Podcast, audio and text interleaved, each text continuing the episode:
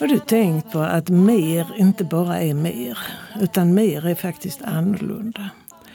Lägger man ihop 20 sådana här brevpar så blir det inte bara paren var och en för sig, utan det blir någonting därutöver. Och det gjorde att det blev så kul när vi nu står här på varsin sida om ett inspelningsbord. Att få lov att komma med allt. Och samtidigt så kommer den här våndan. Det blir ju så väldigt mycket.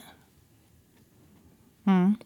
Eh, och när vi har stått här och läst in vår brevväxling så måste jag erkänna att jag har fått hålla i mig för att inte lägga till ytterligare tankar och associationer.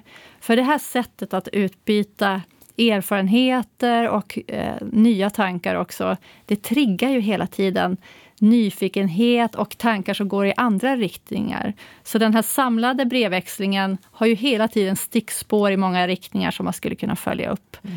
Och jag hoppas också att de som lyssnar på våran podd eh, reagerar på samma sätt. Mm. Att man kommer ihåg saker, att man får nya idéer och inspiration att göra någonting.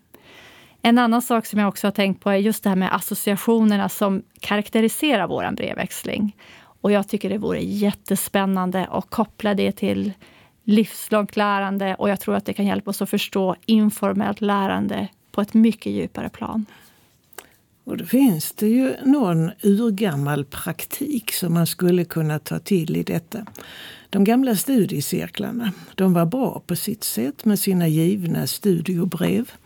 Vi kan ju här föreslå att man kan faktiskt göra en form av poddcirkel. Där ett brevpar eller två brevpar får bilda underlag för någonting som man sen samtalar med varandra i en grupp som helst inte ska vara större än fem och högst tio människor. För ni kommer att få så olika associationer. Men det är ju det som är det viktiga, det som kommer fram hos var och en och som man kan få höra de andra lyssna till. Och då har ni den gemensamma upplevelsen av hur det var att lyssna på Cecilia och mig. Men det tillkommer den individuella och det är ju ofta den individuella man kommer bäst ihåg. Bodil, jag är glad att jag har fått träffa dig och jag är tacksam för vår brevväxling. Det här har varit jättekul och jag hoppas att de som lyssnar hittar något kul och får ut någonting av det också. Tack Cecilia.